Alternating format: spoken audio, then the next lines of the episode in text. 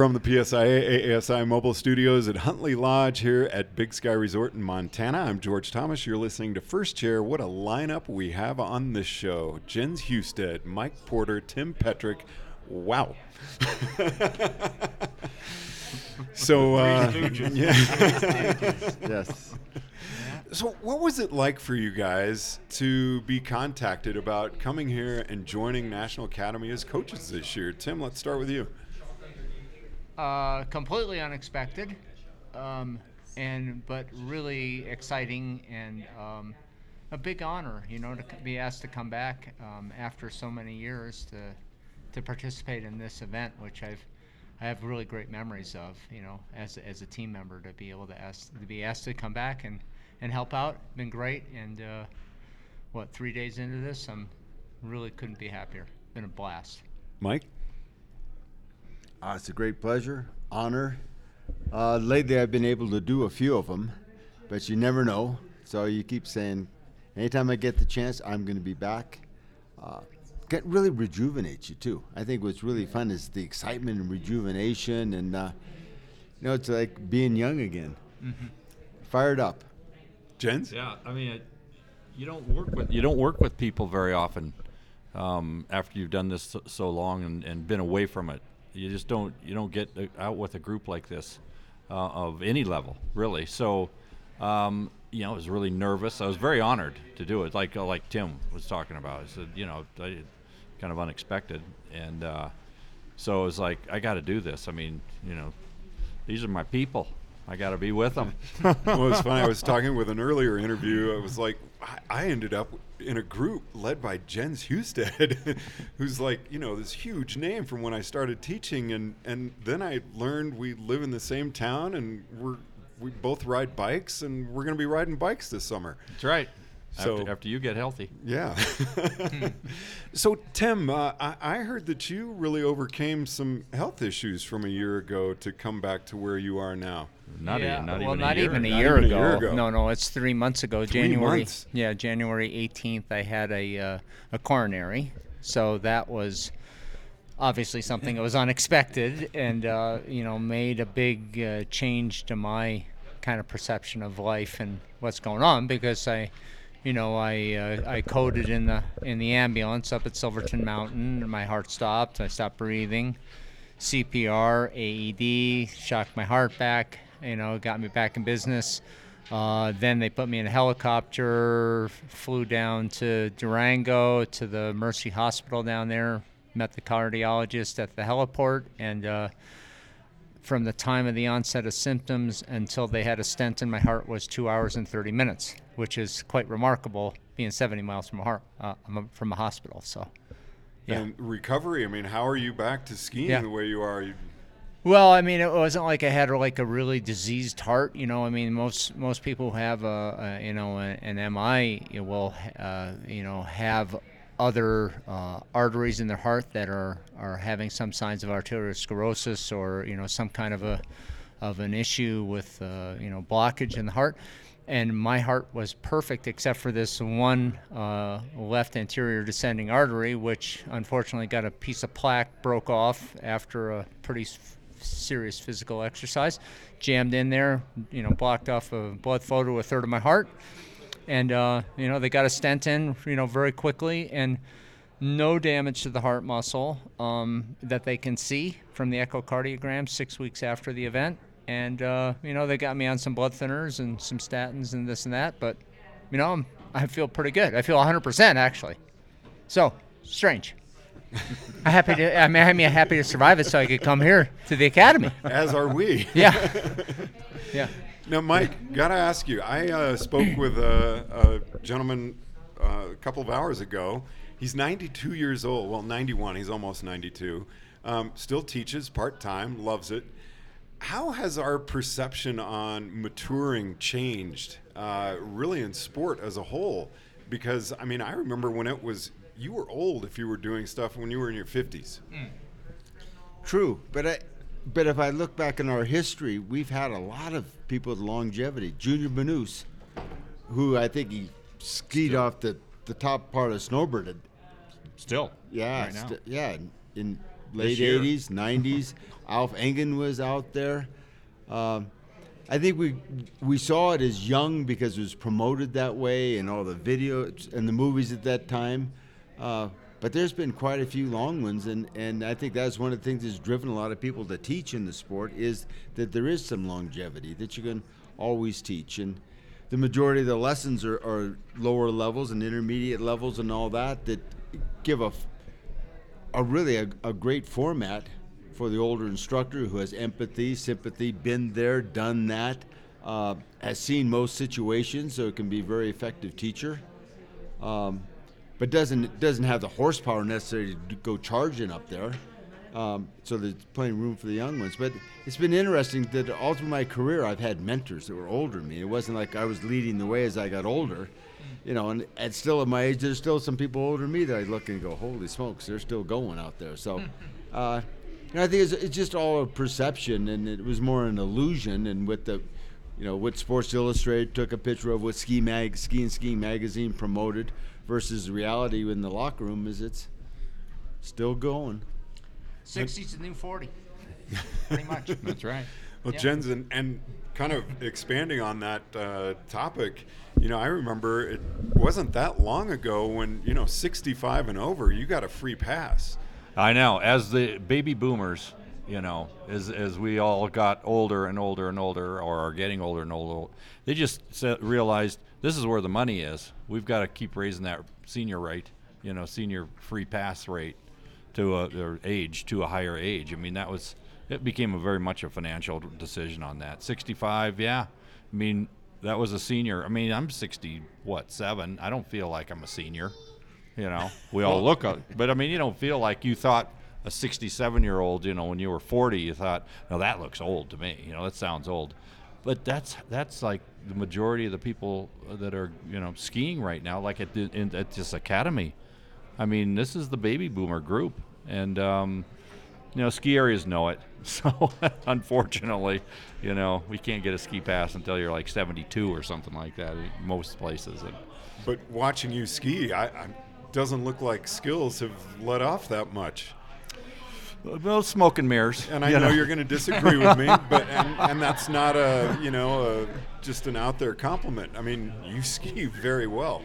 Well, you know, you know, I think that when you when you've worked at becoming efficient at, at skiing, or kind of like a lot of sports, if you become efficient at it, you're you're trying to use you know the muscles as you know as little as possible in a lot of ways, and so you you, you can you can kind of get your your body into situations that are um, less harmful to your body than than others. You know, unless you have a bad wreck or something. Uh, you can use a skeleton quite a bit. Yeah, um, you can use a skeleton quite a bit to uh, to do a lot of the work for you. So you know you you just learn to do that, and uh, you know it's uh, some of it's just you know you've done something since you were five years old. It's like walking, and it's almost easier than walking. And you know, than if you have bad knees, it's it's it's easier than walking up and down stairs. Now, question to all three of you. I'd, I'd just kind of like for you all to chime in as, as we go along here. But how much have you stayed on the current materials, the current uh, books, the, the technical manuals that are with PSIA? Um, I mean, this has been a big part of your life. Do you just kind of want to let it go, or do you stay up on that? Um, because coming out and coaching, I mean, we're with a national teamer. Yeah, I I stay current. You do. Yeah, I like it. I'm watching World Cup all the time. We're leading a lot of discussions on what's going on there. Working with the European, got a lot of friends in the European community. Talking to them. Uh, I think in every manual I've at least written part of it and been part of the editorial process. So I've tried really not to stay out of it because to me that's the excitement in staying current. But by the same token, the skills concept is alive and well, and we were part of that evolution, the development of it, and it's making a recurrence now. So that I mean, the fundamentals are the fundamentals. Physics hasn't changed. Biomechanics hasn't changed. So a lot of that is constant. I think what we're getting better is in teaching theory and understanding teaching theory. And I think that one thing the three of us have, that many years of exposure out there, we've seen what works and what doesn't work. So we've learned by trial and error. So, we've bombed enough to know what works and doesn't work. And I think that's one of our advantages. Where the younger person coming in, how do you how do you get them fast tracked so they have less errors and can be more effective right off? And that's what I've really seen our materials have have really evolved. We got more specific, and they really get you focused right away of how to how to develop a good thing. Yeah, that was a little loud, but it's still fun being here where there's a lot of folks. Tim, what do you think?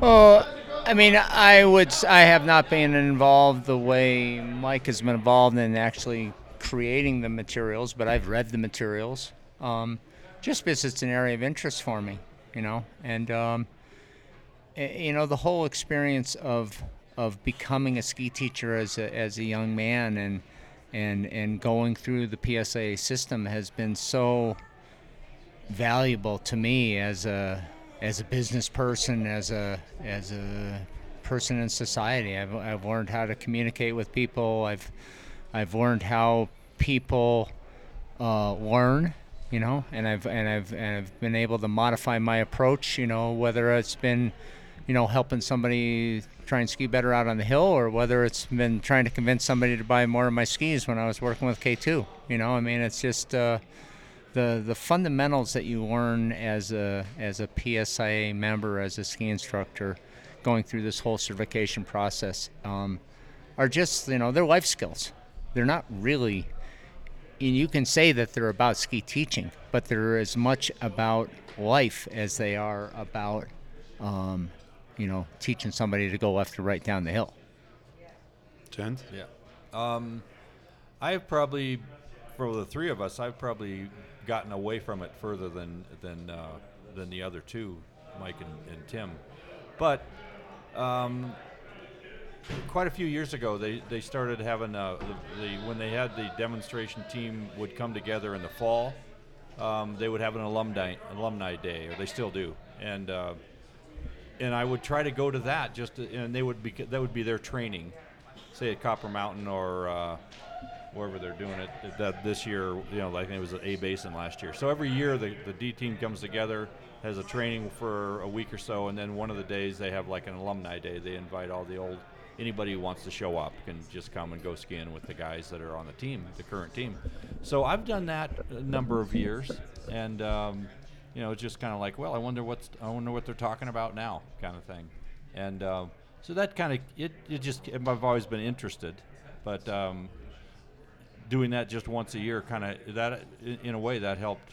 Just that one time a year has helped a lot, and then I give clinics every now and then with at uh, you know Beaver Creek or um, in other areas. But um, like like Mike was saying, it, it you know gravity is gravity, and physics is the way it works, and uh, not much has changed other than the way we're dealing with gravity with like the, the types of skis that are made now, and and uh, that's probably had the biggest effect on on uh, you know basically how you ski anymore. I mean, you know, you're still using the edges, you're still pressure in the ski and it's weight on the downhill ski. That stuff isn't changed much. So, you know.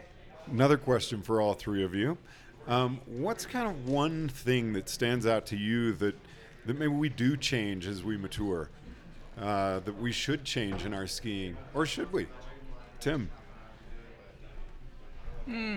I would say that, um, and honestly, this is not something I just learned, but um, when I came back from the the 83 in, Interski is in Sesto, and I went to Chamonix after um, after being in Italy for the Interski, and um, I was with the guy who was the leader of the French team, a guy named, by the name of Gerard Bouvier, and Bouvier uh, watched me trying to descend the Grands Montets, you know, as a very much an Eastern skier at the time, you know, and he said, Tim, sometimes it's just about losing the gravity, you know, it's about getting losing the elevation. Excuse me.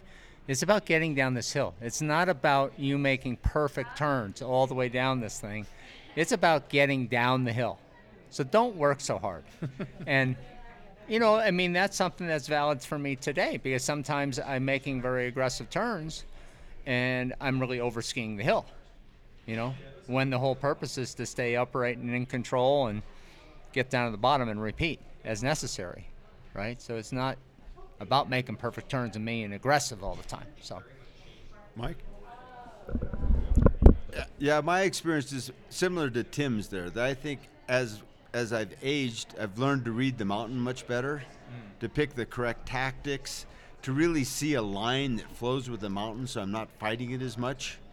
And I got, and as such, then I don't crash as much. I mean, you don't get to put yourself in that same situation, and I think that that's been the key to my success of longevity is looking at line, figuring out line, and then what is the skill blend I need to make that line. So as Tim said, I don't want to overdo it. What's it take?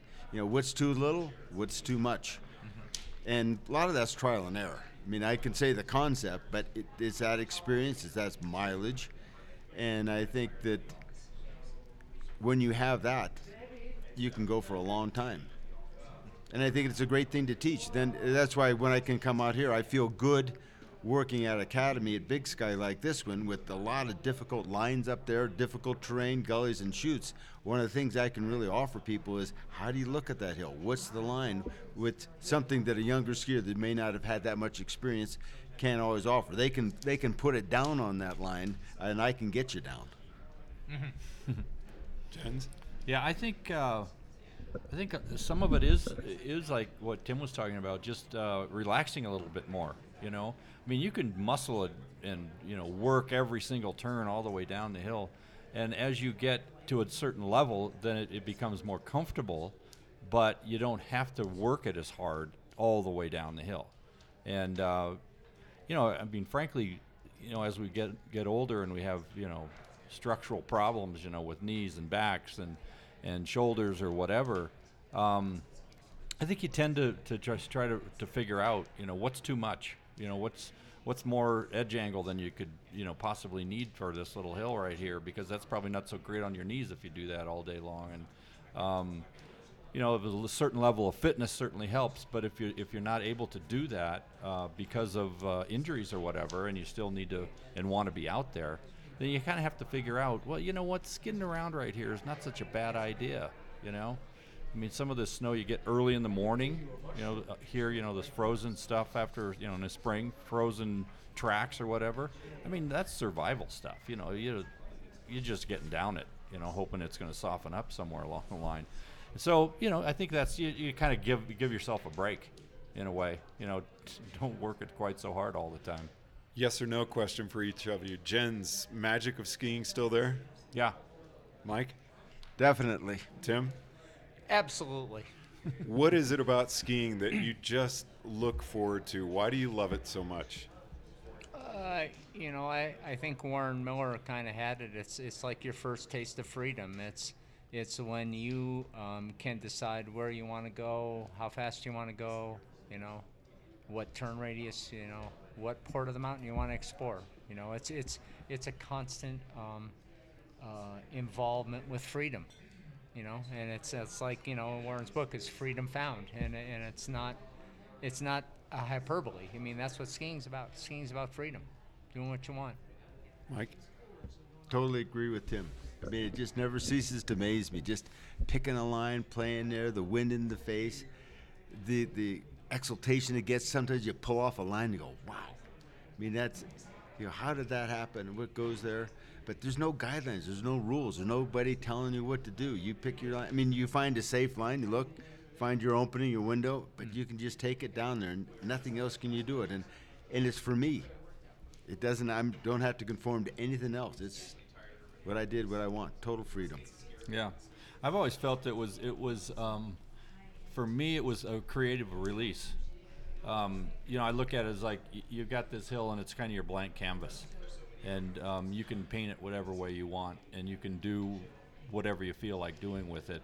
Um, you know, don't you're not going to want to do. I don't tend to do the same turn all the time, so it's like do, using different strokes um, different paint brushes, different paints, different whatevers, and, and it, so it's very it's become a very creative thing for me.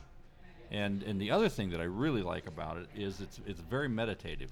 I mean, you are so focused on what it is you're doing that you if you I mean it's you know it's it's so obvious when you've lost your focus because all of a sudden you just go flying off the side of the hill or something like that, and um, but you know when you're when you're focused on something so well that nothing else really is mattering um, it's that's a magical thing and if you if you're and you probably are doing that almost every time you get moving is you're focusing in on something you know a feel you know how does this feel or, or whatnot so it, it, it it's be, it's a very i think a very you know mindful sort of th- thing for me Two more days of National Academy left. Tim, what do you have planned for your group? I think more adventure.